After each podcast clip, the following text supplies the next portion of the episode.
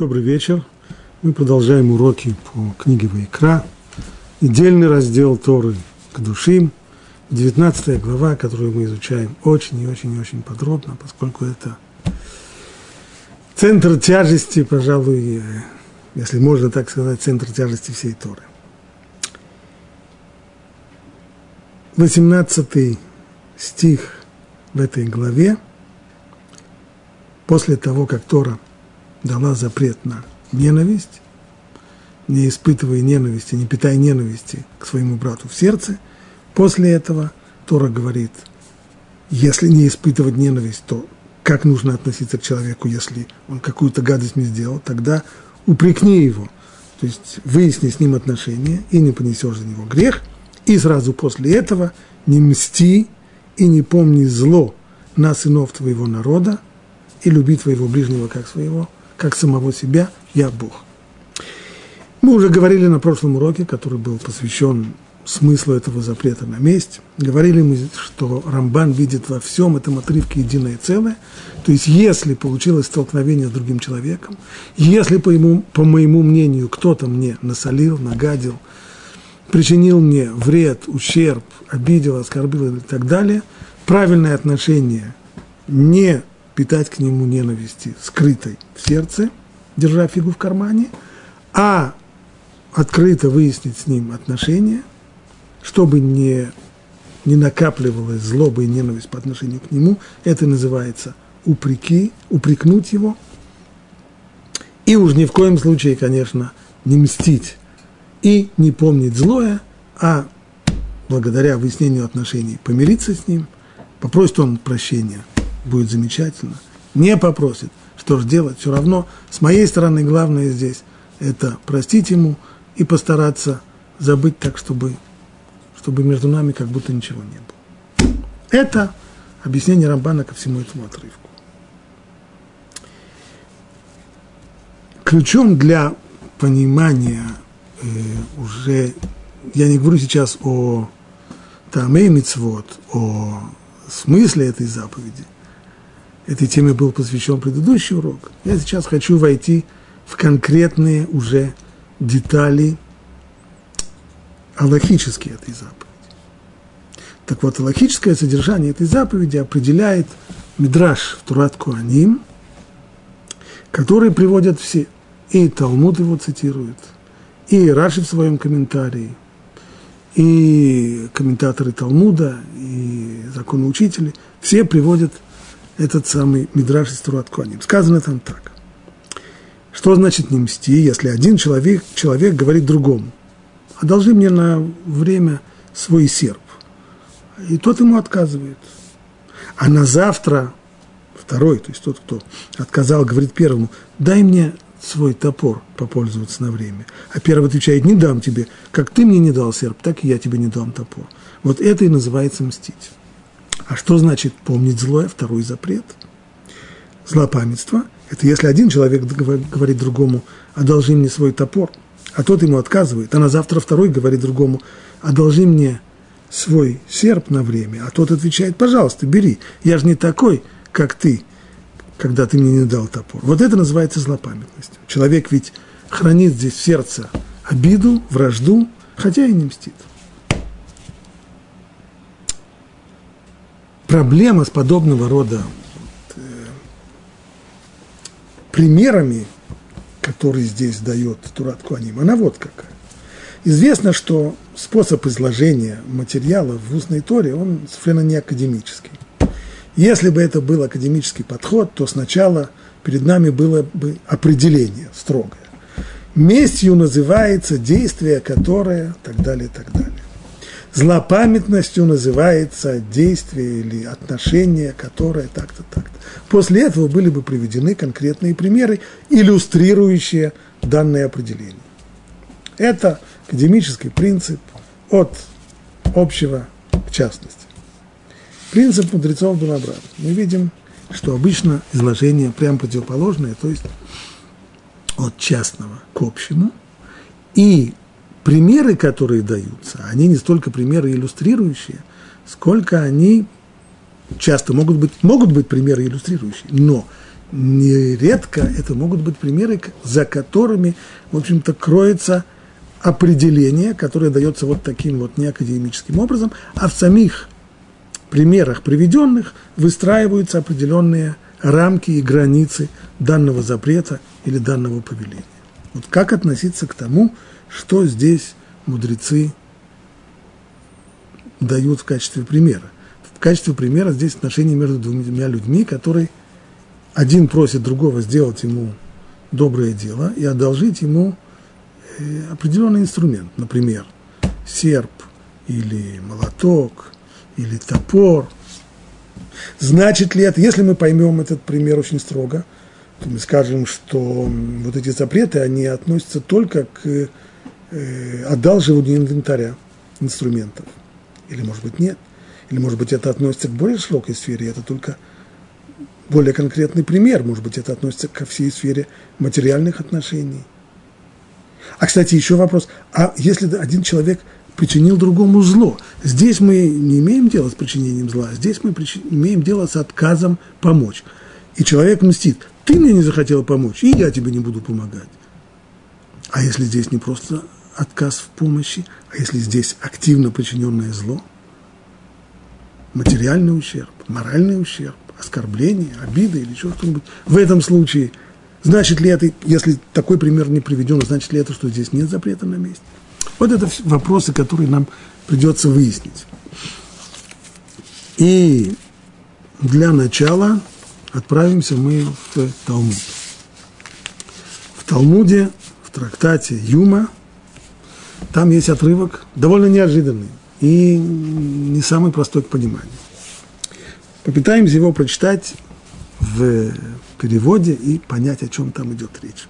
Сказал Раби Йоханан, Талмит Хахам, то есть мудрец, Талмит Хахам, который не мстит и не хранит злобу, подобно змею, не вправе считаться мудрецом Торы. Вот прямо так. То есть Талмит Хохем, человек, который хочет, назыв... претендует на то, чтобы не сам претендует, но, по крайней мере, к нему, чтобы к нему относились как к настоящему мудрецу Торы, у него должно быть вот это качество. Он должен мстить и быть злопамятным, как змея. Не знаю, почему как змея, я лично со змеями не знаком. Не могу сказать, злопамятны змеи или нет, мстят они или нет. Ну, по крайней мере, мудрецы дают, дают здесь вот такое вот определение.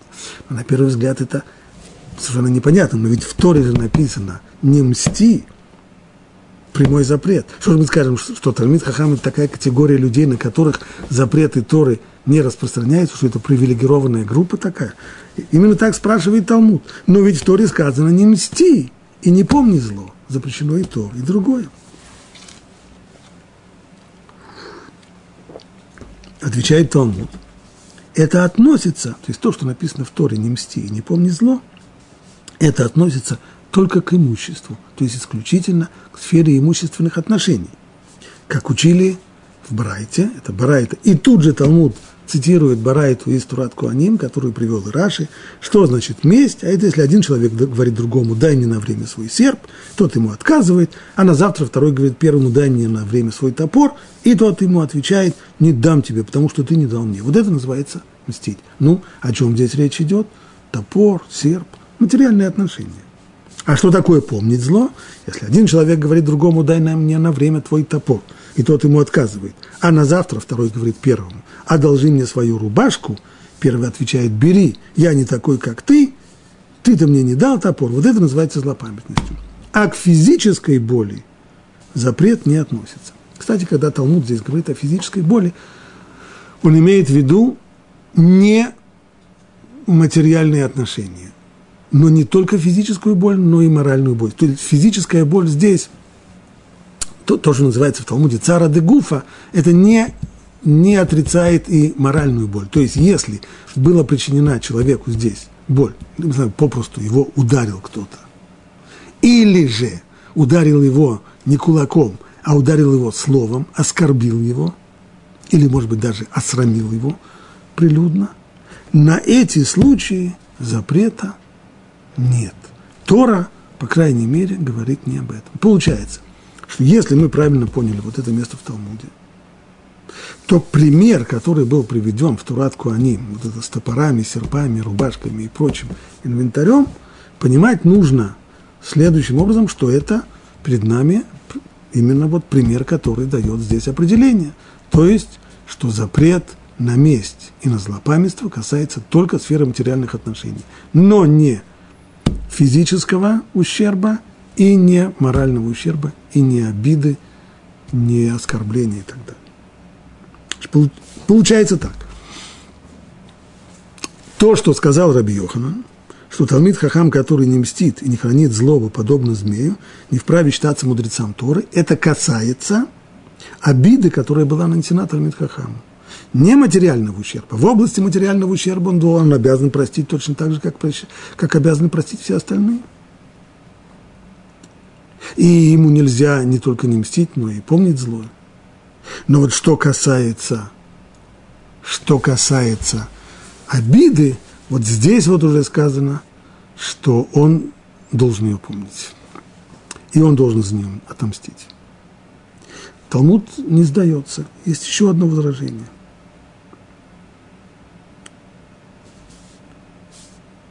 Но мы же учили, возражает Талмуд, и приводит здесь другую брайту. А тех, кого обижают, но они не обижают в ответ.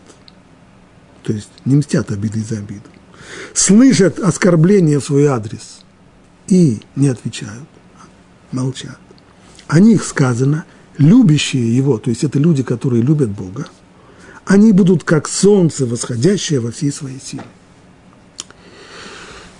Прежде всего определить. Понятно, что вот это вот, это вот приведенное здесь барайта, а тех, кто обижает, но они не обижают в ответ, Здесь не написан э, запрет или мецва. Здесь речь идет о медат хасиду, то есть похвальное поведение, которое определяется не буквой закона, а тем, что следует вычитывать между строк закона. То есть настоящее похвальное поведение – это промолчать в ответ на оскорбление. Тебя оскорбляют, тебя обижают, тебя оплевывают, утрись и смолчи. Это, вот это похвальное поведение, и люди, которые способны на это, понятно, что для этого нужны колоссальные духовные, душевные силы, и поэтому говорит здесь Брайта, что такие люди, они кицета шемиш багуврато, это под, как солнце, восходящее во всей своей силе, во всей своей красе и великолепии. Так как же можно сказать с одной стороны, что Талмит Хахам должен помнить нанесенную ему обиду, и отомстить за нее, когда в другом месте в устной торе сказано, что наоборот, желательное похвальное поведение для человека – это смолчать и не ответить обидой на обиду, и не мстить за нанесенную обиду обидчика. Говорит, отвечает Талмуд, Раби Йоханан имел в виду, что Талмит Хахам имеет право помнить обиду. То есть следует различить здесь. То, что здесь хвалят – хвалят здесь человека, который не отвечает обидой на обиду. И это действительно, на самом деле, похвально для всех, в том числе и для Талмидей Хамим, для ученых Торы. Мстить не следует. Получается, даже там, то есть, если это касается материальной сферы, то там это строгий запрет Торы мстить. Если это касается обиды или причинения физической боли, то там запрета нет. Но правильное поведение – не мстить всем. Что касается в этой ситуации помнить обиду, то вот здесь, хотя запрета на то, чтобы помнить обиду, нет. Но если по отношению ко всем людям сказано, что и им желательно не помнить обиду, то по отношению к Талмит Хахаму наоборот. Он имеет право помнить нанесенную ему обиду.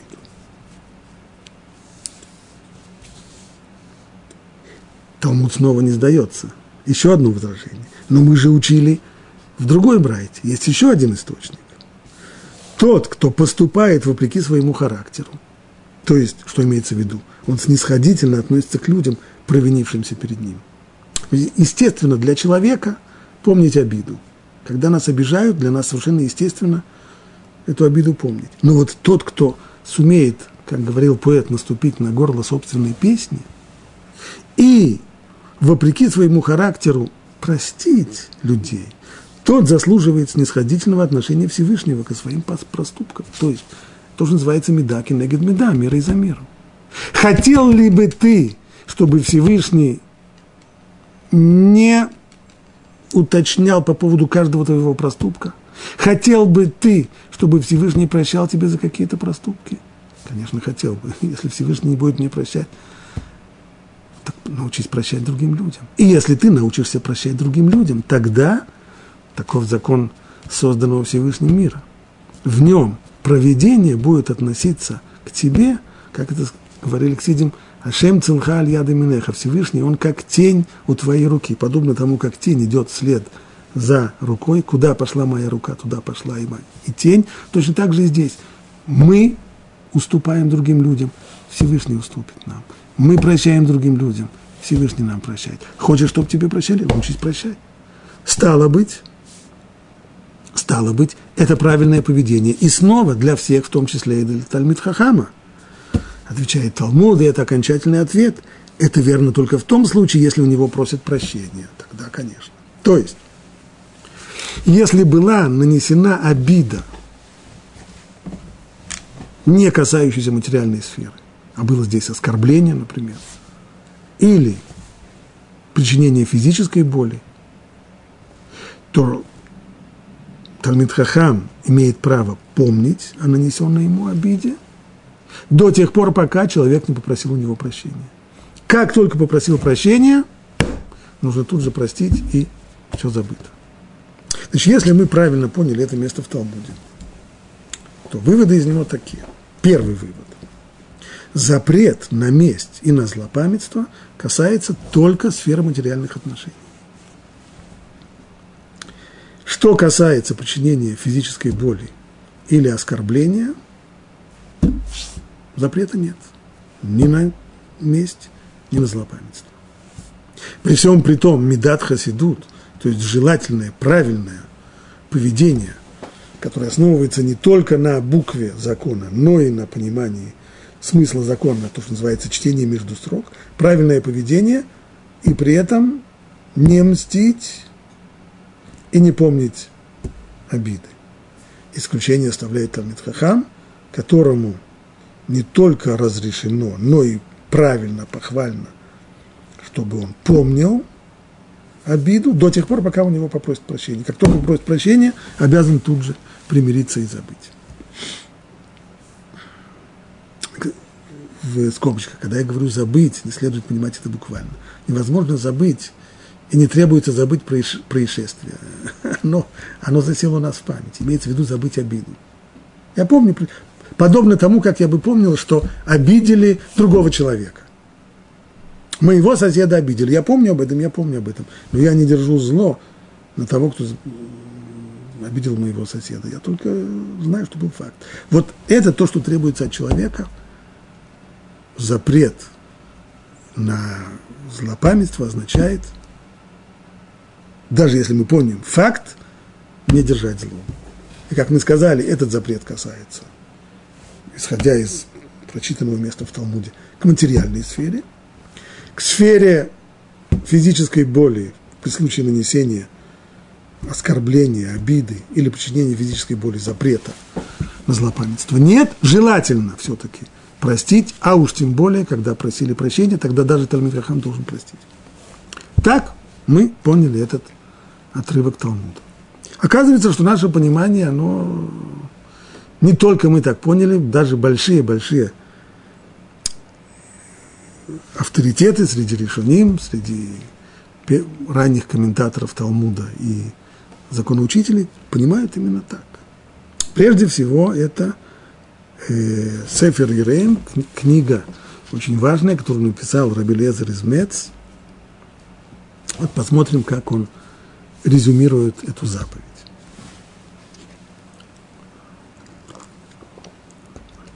Не мсти и не храни злобы. Тора предписывает и предостерегает нас не мстить и не помнить зла на сынов Израиля. А в Мидраше Турат Куаним, это тот источник, с которым мы все время работаем, а также в трактате Йома, это то место из Талмуда, которое мы сейчас зачитали, наши наставники учили. В этом стихе говорится об имуществе. То есть ограничение, которое, обратите внимание, как он формулирует. Прежде всего, это сказано в Турат Куаним. В Турат Куаним не сказано, что ограничение, что есть ограничение, что запрет касается только имущественной сферы. Но там в качестве примера приведены именно случаи имущественные. Про серп, про топор, про рубашку. А формулируется это уже конкретно в Талмуде, что этот запрет – на месть и на злопамятство касается только сферы имущественных отношений. Вопрос, ну откуда же мы учим? То есть мы до сих пор говорили, ну так понимает это Брайта в Турат Куаним. Ну а вопрос, а можно ли нам задать вопрос, а откуда этот мидраж Брайта в Турат Куаним, откуда она знает, что Тора имеет в виду только имущественные отношения? На это Раби Лезер из Меца отвечает так. А ты обратись к известным 13 методам, которыми исследуется Тора. И учи, опираясь конкретно, имеется в виду 12 метод. 12, то есть есть 13 правил, при помощи которых мы соотносим, приводим к соответствию устную традицию и письменный, и текст письменной Торы. Каким образом, исследуя текст Торы, находить в нем основы устного предания. Есть 13 правил сформулировано. Так вот, 12 правило говорит, что текст Торы следует понимать, исходя из контекста. А каков здесь контекст? Давайте посмотрим заповеди, которые перечислены вот в этом месте. Это 19 глава книги Ваикра, начиная с 15, 16, так далее стихов. Что там написано? Перечисляем заповеди одну за другой. Это все заповеди, связанные с имуществом. Первый. Э, запрет там на задержку в уплате заработка наемному работнику. Чисто материальный вопрос. Не выплата заработка, не только задержка запрещена, не выплата, но тоже заработок материальный. Грабеж. Ложное отрицание денежных обязательств. Тоже все материальная сфера. Обман – и чуть выше колосья, опавшие при жатве. То есть э, то, что разрешается беднякам, забирать колосья, опавшие при жатве, и запрещается хозяину им препятствовать. Ягоды, упавшие при сборе винограда, то же самое.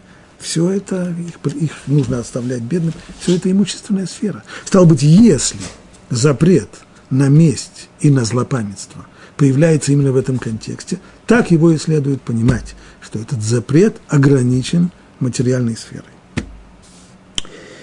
И несмотря на то, что в Турат Куаним вот запрет о мщении и злопамятстве, он разбирается на ситуации, если так, давайте пойдем, может быть, к другой крайности. Что там сказано в Турат Куаним?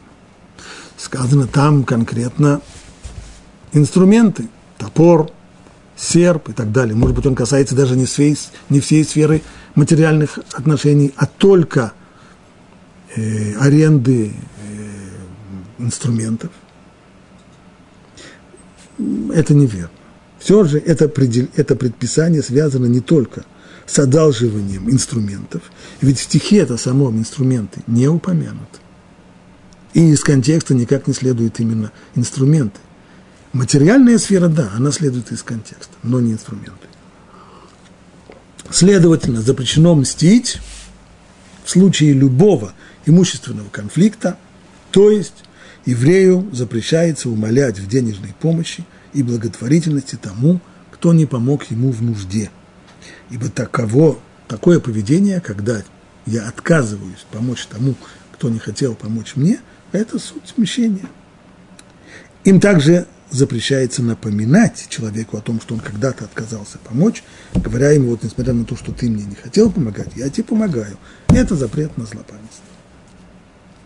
Ну, это мнение Сефер и Рейм, что в действительности из Талмуда, из этого отрывка в трактате Юма мы выводим, что запрет на месть ограничен только материальной сферой.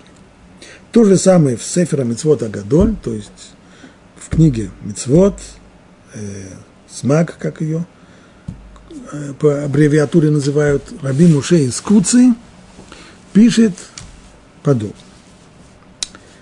В трактате Йома сказано, Раби Йоханан сказал, Талмит Хахам, то есть мудрец Торы, который не мстителен и не злопамятен, подобно змее, не вправе считаться мудрецом Торы. Ему Талмуд возражает, ну разве в Торе не сказано «не мсти, не помни злое»? На что следует ответ? В этом стихе говорится об имуществе. Стало быть, вот окончательный вывод из этого отрывка, говорит Смаг. Талмит Хахаму следует терпеть унижение. И нельзя, не следует ему унижать обидчика. Ему следует выслушать оскорбление и не ответить на него. Тем не менее, он должен затаить обиду в сердце. То есть, если кто-то его оскорбил, сказать ему сам дурак нельзя. Но затаить обиду в сердце не только можно, но и должно. До каких пор? Но как только обидчик попросит прощения, мудрец должен простить его. Таков вывод из этого места в Талмуде. Продолжает Моше из. Это Талмитхох. А относительно прочих людей, враждующих между собой, то дело обстоит следующим образом. Если один из них мстит другому, то есть не в области материальной, а на оскор... мстит за оскорбление или за причиненную боль, то он не нарушит запрета Торы.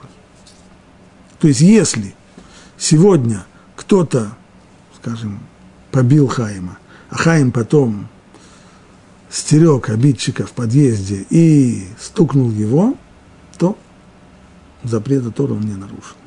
То же самое касается оскорбления или того, кого срамили.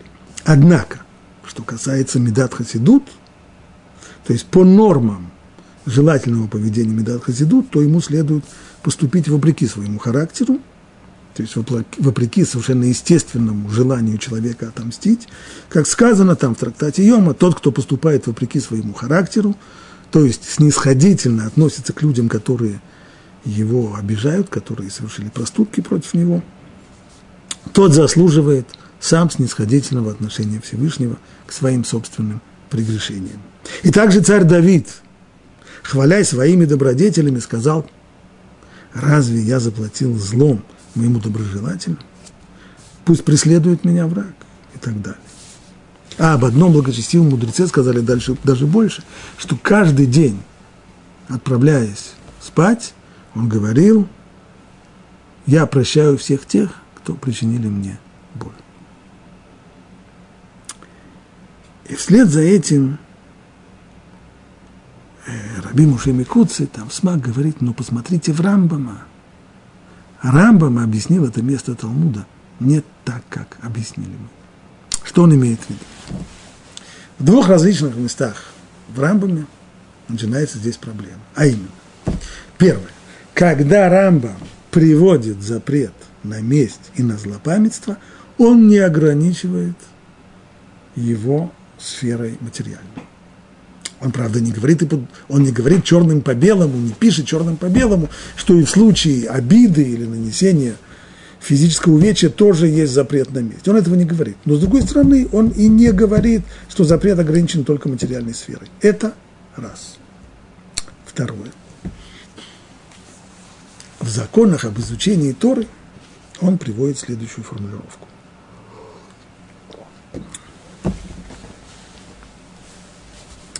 Пишет там Рамбам так. Несмотря на то, что мудрец, защищая свою честь, вправе объявить бойкот человеку, оскорбившему его, это полное право. Тем не менее, недостойно мудреца поступать таким образом.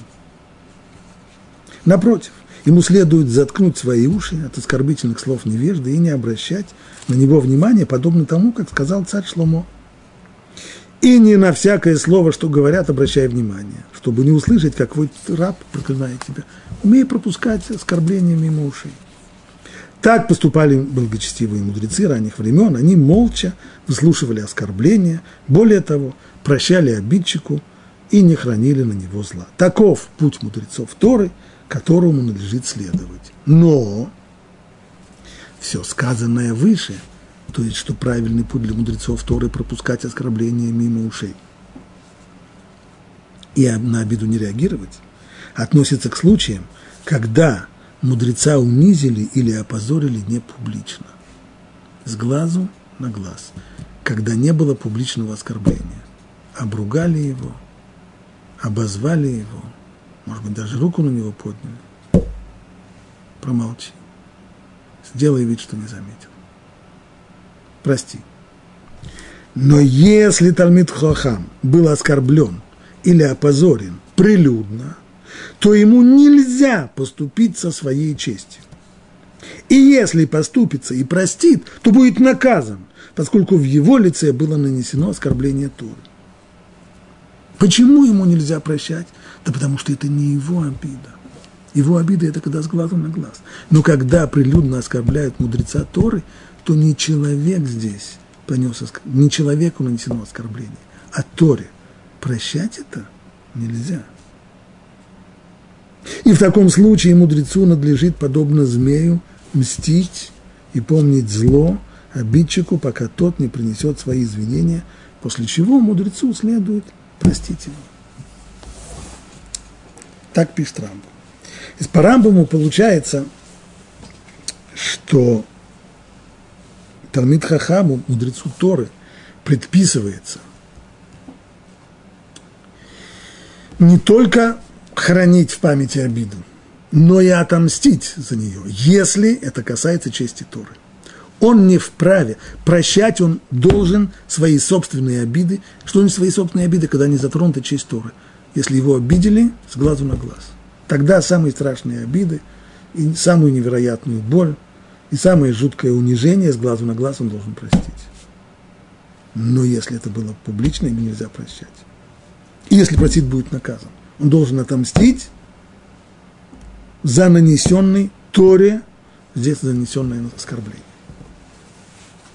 Получается, что по Рамбаму разница между разрешенной и запрещенной местью, это она проходит не в области материальных отношений или оскорблений. Нет, разница совсем другая. Разница в том, было ли публичное оскорбление или не публичное. Публичное оскорбление и именно Тальмит Хахама, к другим людям это не относится, нельзя прощать. Но любой другой человек, который был оскорблен публично, либо Тальмит Хахам, который был оскорблен с глазу на глаз, должны прощать. Им запрещено мстить, им запрещено помнить злое. Так пишет Рам. Вопрос, а как Рамбам учил то самое место в Талмуде, которое мы зачитали? Но там же ясно сказано, что разница-то вся, что весь запрет на месть, он касается только материальной сферы. И если есть какое-то различие между Талмит Хахамом и другими людьми, то это различие совершенно различие не в том, что Талмит Хахаму следует мстить за публичное оскорбление, а в том, что Талмит Хахаму разрешается помнить только злое до тех пор, пока обидчик не, попросит прощения. Так вроде написано в Талмуде. Как же, как же Рамбам выучил это место в Талмуде? Как он смог сделать из этого места в Талмуду выводы, которые противоречат всему тому, что мы поняли, и не только мы это поняли, но и крупнейшие авторы э, законодательных э, сочинений и комментатор. В одной из э, очень важных книг, в которых комментируется книга заповедей э, и Равсади и Рамбама,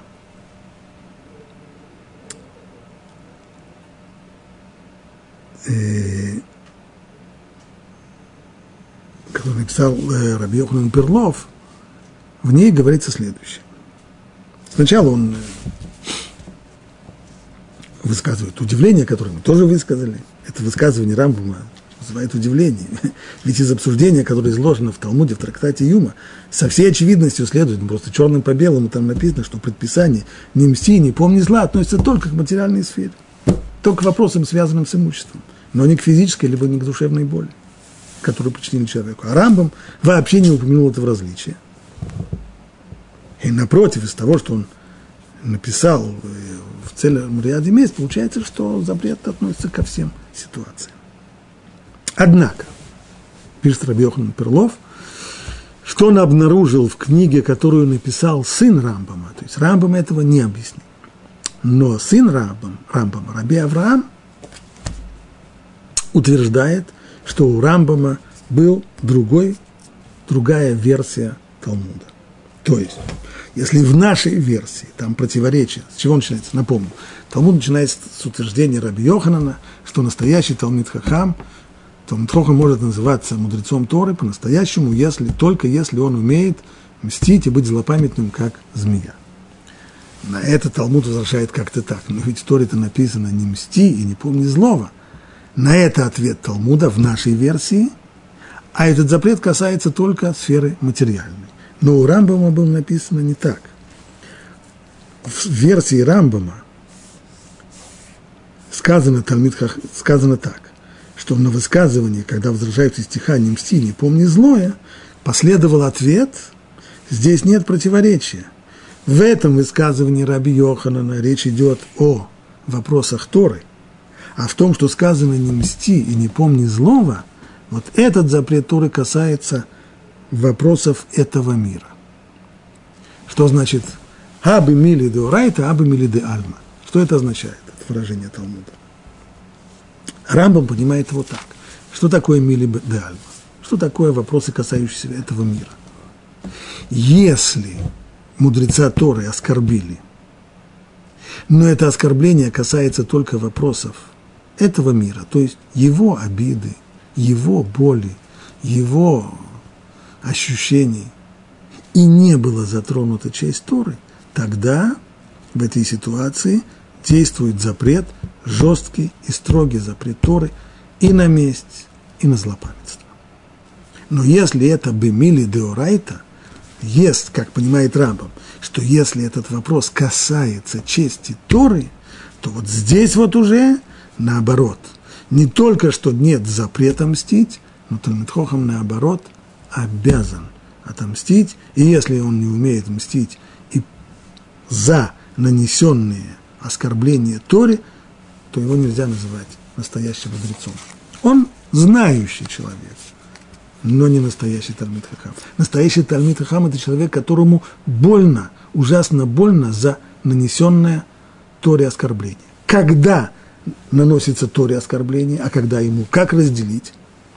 Говорит Рамбам очень просто. Если оскорбление прилюдное, тогда это оскорбление Торы. Тогда все люди вокруг видят, что человеку, который символизирует в глазах других людей Тору, нанесено оскорбление, и он молчит, авторитет Торы в глазах людей падает. Неизбежно падает. В этом случае нельзя молчать.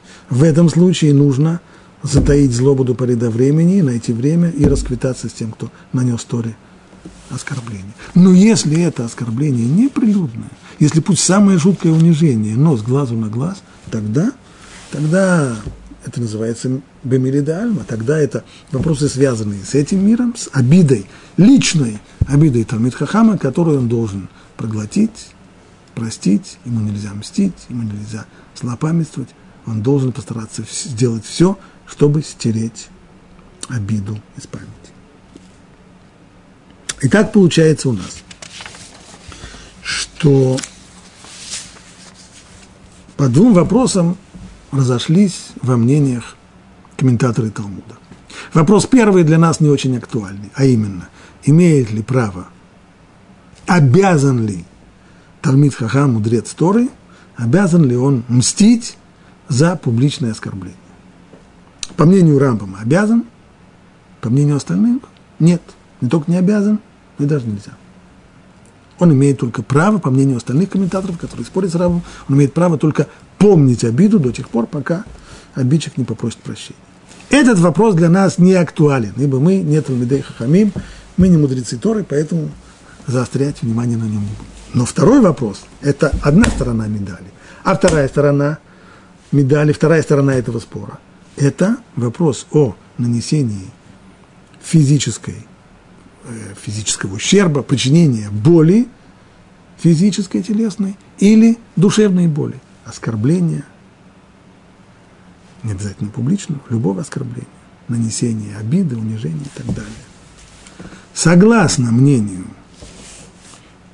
Сефер Рейм, Смаг и многих-многих-многих комментаторов, запрета на месть в этом случае нет. Они считают, что запрет на месть касается только сферы физической, только сферы, э, простите, только сферы материальных отношений. По мнению Рамбама, есть запрет. По мнению Рамбама и на обиду, и даже на публичное оскорбление в этом случае нельзя реагировать на это местью, нельзя мстить, нельзя помнить злое. Надо сделать все, чтобы простить. Ну, если у нас есть спор, то вопрос а Аллаха как? Практический закон. Есть ли практическое разрешение этого спора? Обращаемся прежде всего к Хофицхайм. Хофицхайм в Мишна Брура, это Куфнун Вав, 156 параграф, пишет он так, зачитываю. Тот, кто мстит ближнему, нарушает запрет Торы. Как сказано, не мсти и не помни злое. Например, и тут же он приводит этот классический пример из Турат Куаним. Один говорит другому одолжи мне мотыгу, но тот сказал, э, отказал ему. На следующий день человек, сказавший в просьбе, сказал тому, что накануне просил у него мотыгу, одолжи мне серп, а тот ответил, не дам тебе серп, как ты не дал мне мотыгу. Вот это пример мщения. Продолжает Мишна Брура. Раби Лезер из Меца в своей книге Сефер Ереим писал, это предписание связано только с одал, не связано, простите, только с одалживанием инструментов. Ведь в стихе инструменты не упоминаются. Следовательно, запрещено мстить в случае любого имущественного конфликта. То есть еврею запрещается умолять в денежной помощи или в благотворительности тому, кто не помог ему в нужде, ибо такое поведение, по сути, мщение. Цитата из Сефер Иреем, поставил Мишнабрура точку, и не приводит он второго мнения, мнения Рамбама, по которому это неверно. Если Мишна Брура привел здесь мнение именно Иреем, то есть, что запрет мстить касается любого имущественного конфликта, а не имущественных конфликтов он не касается. Стало быть, наверное, можно сделать вывод, что в Аллаха, с точки зрения практики, нет запрета на месть в случае причинения физической боли или обиды. Но что делать, если в другой своей книге, Хофицхайм, в книге, которая так и называется, Хофицхайм, там, во вступлении, он пишет так. Из сказанного выше следует, что мнения ранних комментаторов Талмуда разошлись в вопросе, дозволяется ли законом Торы мстить тому, кто причинил физическую или душевную боль. Здесь он уже пишет черным по белому, что есть спор. В Мишнеброре он не привел этого спора. И поскольку это неопределенно связано с запретом Торы, следует придерживаться более строгого мнения. Хоббитхайм попросту. У нас есть простое и известное правило. Сфейка деурайта лехумра, сфейка дарабона лекула. То есть, если сомнение касается постановления мудрецов, то в случае спора по постановлению мудрецов правильно принять облегчающее мнение. Но если спор касается запрета Торы, то здесь следует придерживаться более строгого мнения. А у нас-то не постановление мудрецов, у нас-то это запрет Торы, не мсти и не помни злое. Стало быть, поскольку рам, мнение Рамбама, что этот запрет касается не только имущественной сферы, но и обид, и унижений, и оскорблений, и даже физической боли, то следует, устражая, отказаться от мести, и нельзя помнить зло. Так выходит. Вместе с тем, все-таки, хотя бы одно разрешение мы находим.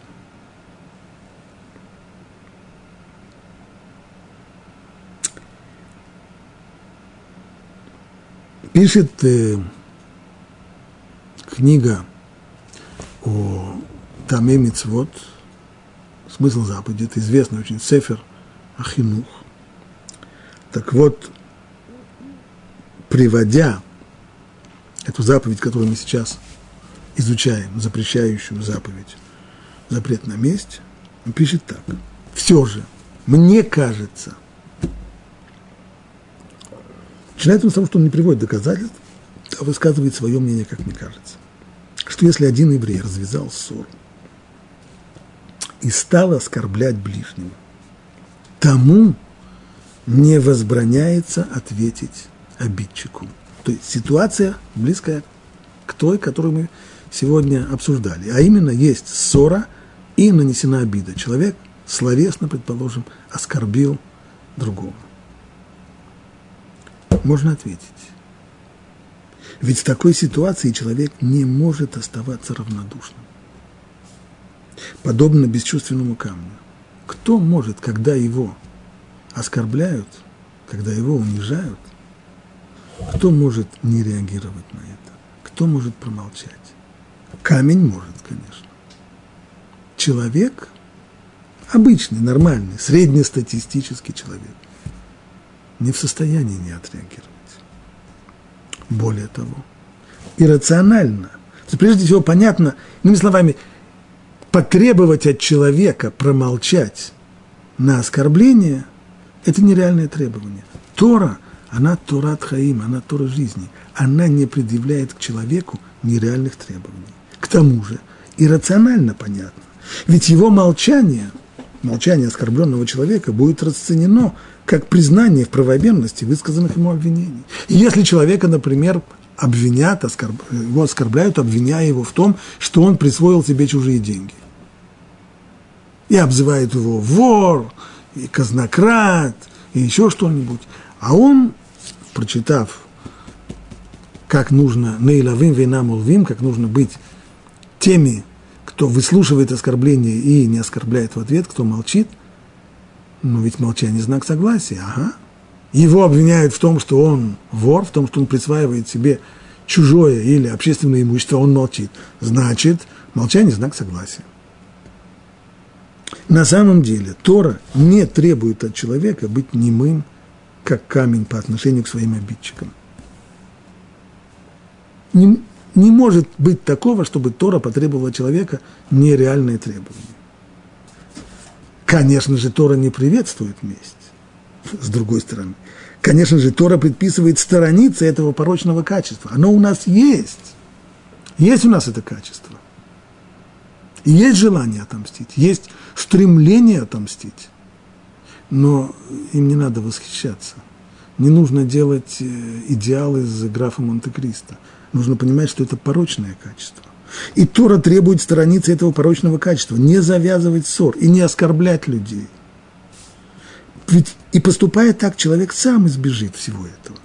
Ведь люди, как правило, не оскорбляют покладистого человека. Для того, чтобы ссориться, всегда нужно две стороны. Если я знаю, что другой человек мне ответит, тогда у меня больше желания его оскорбить, предположим. Но если я знаю, что человек, сколько его не оскорбляют, молчит, то и желание оскорблять его уходит. Ну, посмотрим, посмотрим на собак. Когда есть дуэль, одна собака облает другую, другая ей ответит, о, вот это разговор, гав, гав, гав, гав. Но когда одна будет лаять, а вторая собака почему-то будет молчать, так и первая замолчит. Ведь люди, как правило, не оскорбляют покладистого человека. Конечно, исключением этого правила являются законченные глупцы. Против того, кто законченный глупец, ну, здесь уже нечего поделать. Против этого ничего не поможет. Ну, по крайней, люди, по крайней мере, люди нормальные, они не станут оскорблять. Поэтому, конечно, правильно отходить от этого, подальше от оскорблений, подальше. Но, с другой стороны, не может быть, чтобы запрет Торы распространялся – и на, на такую ситуацию оскорбления требовал бы от человека смолчать. Но если человека вынуждают ответить обидчику, то мудрому человеку можно это сделать, но однако подобает сделать это с достоинством и деликатностью. Нет запрета. Но это не значит, что можно уже открыть варежку и сказать все, что он о нем думает. И понеслось, и понеслось. Нет. Да, разрешается. Тора разрешает, понимая, что человек не может смолчать, подобно камню, но ответ должен быть умеренным, рассудочным. При этом не следует излишне гневаться. Гнев нужно обуздывать, ибо гнев обитает в груди глупцов. Ибо человек, когда он реагирует на оскорбление гневно, то он человеку такого наговорит, куда хуже, чем оскорбление, что, которое он получил. И в конечном итоге обиженным будет не тот, кто оскорбил. Простите, обиженным будет не оскорбленный, а тот, кто оскорбил. Потому что он получит в ответ в три раза больше. Когда обиженный, когда им движет гнев. Обиженный может ответить, может отпарировать, но не гневливо. Это плохо кончится. Это глупцы только делают. Таким образом, человек сможет избежать необходимости выслушивать оскорбления и переложит всю тяжесть греха на обидчика. То есть, если он отвечает с гневом, тогда вся тяжесть ссоры будет на нем. Он, обиженный, окажется во всем виноватым. Потому что он такого в ответ наговорил, что хоть уши затыкай. А если он сумеет ответить без гнева, не по злобе, а сумеет ответить деликатно, тогда вся ответственность будет на обидчике. Таков путь благочестивых людей. Но только разрешение ответить глупцу на оскорбление мы можем выучить из того, что нету, извиняюсь. До сих пор Сефер Ахинух приводил свои соображения но, но мы еще не видели доказательства. Соображения, они рациональные, согласен. Да, мы понимаем, что Тора не требует от человека невыполнимого, она не ставит перед ним нереальных требований. Но доказательства есть. В Сафирахинух я вам приведу доказательства. Разрешение ответить глупцу на оскорбление мы можем выучить из того, что Тора разрешает убить ради самозащиты вора, пытающегося пробраться в дом через проделанный им подкоп. Что это значит? Рассуждает там Талмуд так. Предположим, ночью вор влезает в подкоп или влезает там, э, взламывает дверь, а прилезает через окно, чтобы ограбить квартиру человека. Почему в этом случае вора можно убить? Потому что вор, когда он идет на это дело, он же понимает, что хозяин не сможет устоять против э, ограбления, что хозяин будет ему сопротивляться. Ну а если он будет сопротивляться и поднимать крик, то ведь э, за решетку вору не хочется. Поэтому он понимает с самого начала, что если хозяин будет сопротивляться, придется его ударить чем-нибудь потяжелее, чтобы тот э, замолчал. Иными словами, хотя перед нами домушник, хотя перед нами человек, который идет просто на ограбление, но при всем при этом в качестве запасного варианта он понимает, что может пойти на мокрое дело тоже. Хотя он, конечно, постарается этого избежать, он не для этого идет. Но оно не исключается. А если так, получается, что человек этот заранее планирует против хозяина возможность убийства. А если так, то требует, у нас есть правило. А кам лурге, хашкем ларгу. Если человек угрожает тебе убийством, то ты имеешь право опередить его и убить его. На этом основано разрешение. Но Почему бы не сказать так? Вор, залезая в, в квартиру, почему бы ему не подумать, что человек, которого он собирается грабить, он же достойный человек, Тора соблюдает, а в Торе Тора должна потребовать человека, что если тебя грабят, не сопротивляйся. Что сопротивляться? Деньги-то в конечном итоге. Смолчи. Жалко, конечно, денег, но не сопротивляйся. И если так, то вор не рассчитывает на сопротивление и не идет на мокрое дело. И тогда нет разрешения его убивать. Но мы видим, что Тора дает разрешение его убивать. Почему? Да потому что и Тора, и вор, и все знают, что человек не в состоянии смолчать, подобно камню, когда его обворовывают. Он будет кричать, он будет сопротивляться, он не сможет смолчать. Он не камень, это реальность человека. Хотя конечно, когда его грабят, лучше было бы промолчать. Сказать, ну, что происходит. В крайнем случае, бандиты грабят, э, но человек не может. Стало быть, нет сомнения, что человек не обязан терпеть посягательства и вред от рук ближнего, и вправе обезопасить себя от вредителя. Аналогично человек вправе защищаться от слов обидчика, полных лжи любым способом. Так пишет Сефер Ахинух. И Хофицхайм в том же самом своем предисловии, он принимает это разрешение и пишет, это верная мысль, поскольку в момент оскорбления человек в силу своей природы не в состоянии оставаться равнодушным, как бесчувственный камень, если только Бог не наделил его ангельским характером, как написал Сефер Ахинух. То есть, во-первых, Офицхайм соглашается с Сефер Ахинух. Да, это Аллаха, но он объясняет, что все то, что разрешил Сефер Ахинух ответить на обиду, это только в самый момент оскорбления. Тогда, как и в момент ограбления, человек не в состоянии смолчать. Он не камень. И потребовать от него сейчас обуздать себя и не отвечать – это нереальное требование. Но как только гнев оскорбленного человека остыл, Тора запрещает ему пробуждать в себе чувство обиды и мстить обидчику.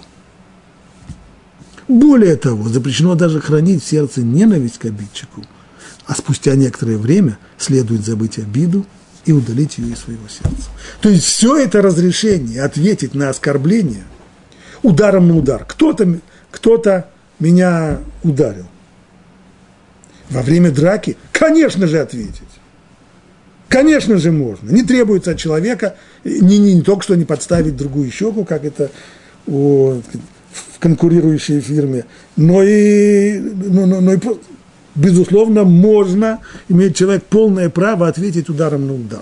И не только в качестве самообороны, а просто в качестве мести. Получил удар, получил под удар, ответь. Имеешь полное право. Когда? В момент драки. Окончилась драка, как говорит пословица, после драки кулаками не машут. Не имеется в виду только я бы его Имеется в виду, все, драка кончилась. Вот теперь вынашивать план хладнокровной мести и поджидать обидчика где-нибудь в темном месте, чтобы его огреть, вот это уже нельзя. В момент драки имеешь полное право. Драка кончилась, остыл, все. То же самое по поводу оскорбления.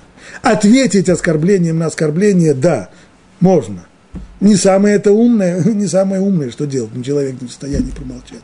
И если он ответил, и не, не был умным, не обуздал себя, ответил, никакого запрета он не нарушил. Когда? В момент ссоры. А если после этого, если после того, как он уже остыл, запрещено мстить, тогда ему запрещено это. Более того, и запрет на злопамятство тоже зависит от времени. То есть, Тора требует от нас не помнить злого нужно обиду простить и не держать обиду. Когда? Прям сразу? Сразу как обидели? Да, конечно, нет, это нереально невозможно. По, только по прошествии определенного времени, когда человек способен уже, когда уже не кипит его разум возмущенный, и когда обида уже утихла, вот теперь, когда обида утихла, вот теперь от него требуется забыть обиду, можно помнить факт, который был, но за обиду теперь, обиду теперь надо забыть. И если человек по прошествии времени все еще помнит злое, вот только тогда он нарушает запрет. Но в момент, когда ему нанесена эта обида, тогда, конечно, Тора не требует от него тут же забыть, ибо люди не ангелы Божьи, люди, они всего лишь человеки. Вот на этой оптимистической ноте мы закончим. Это общие правила. Может быть, коснемся и конкретных ситуаций, чтобы показать, как эти правила работают на практике, но если это сделаем, то только на следующем уроке.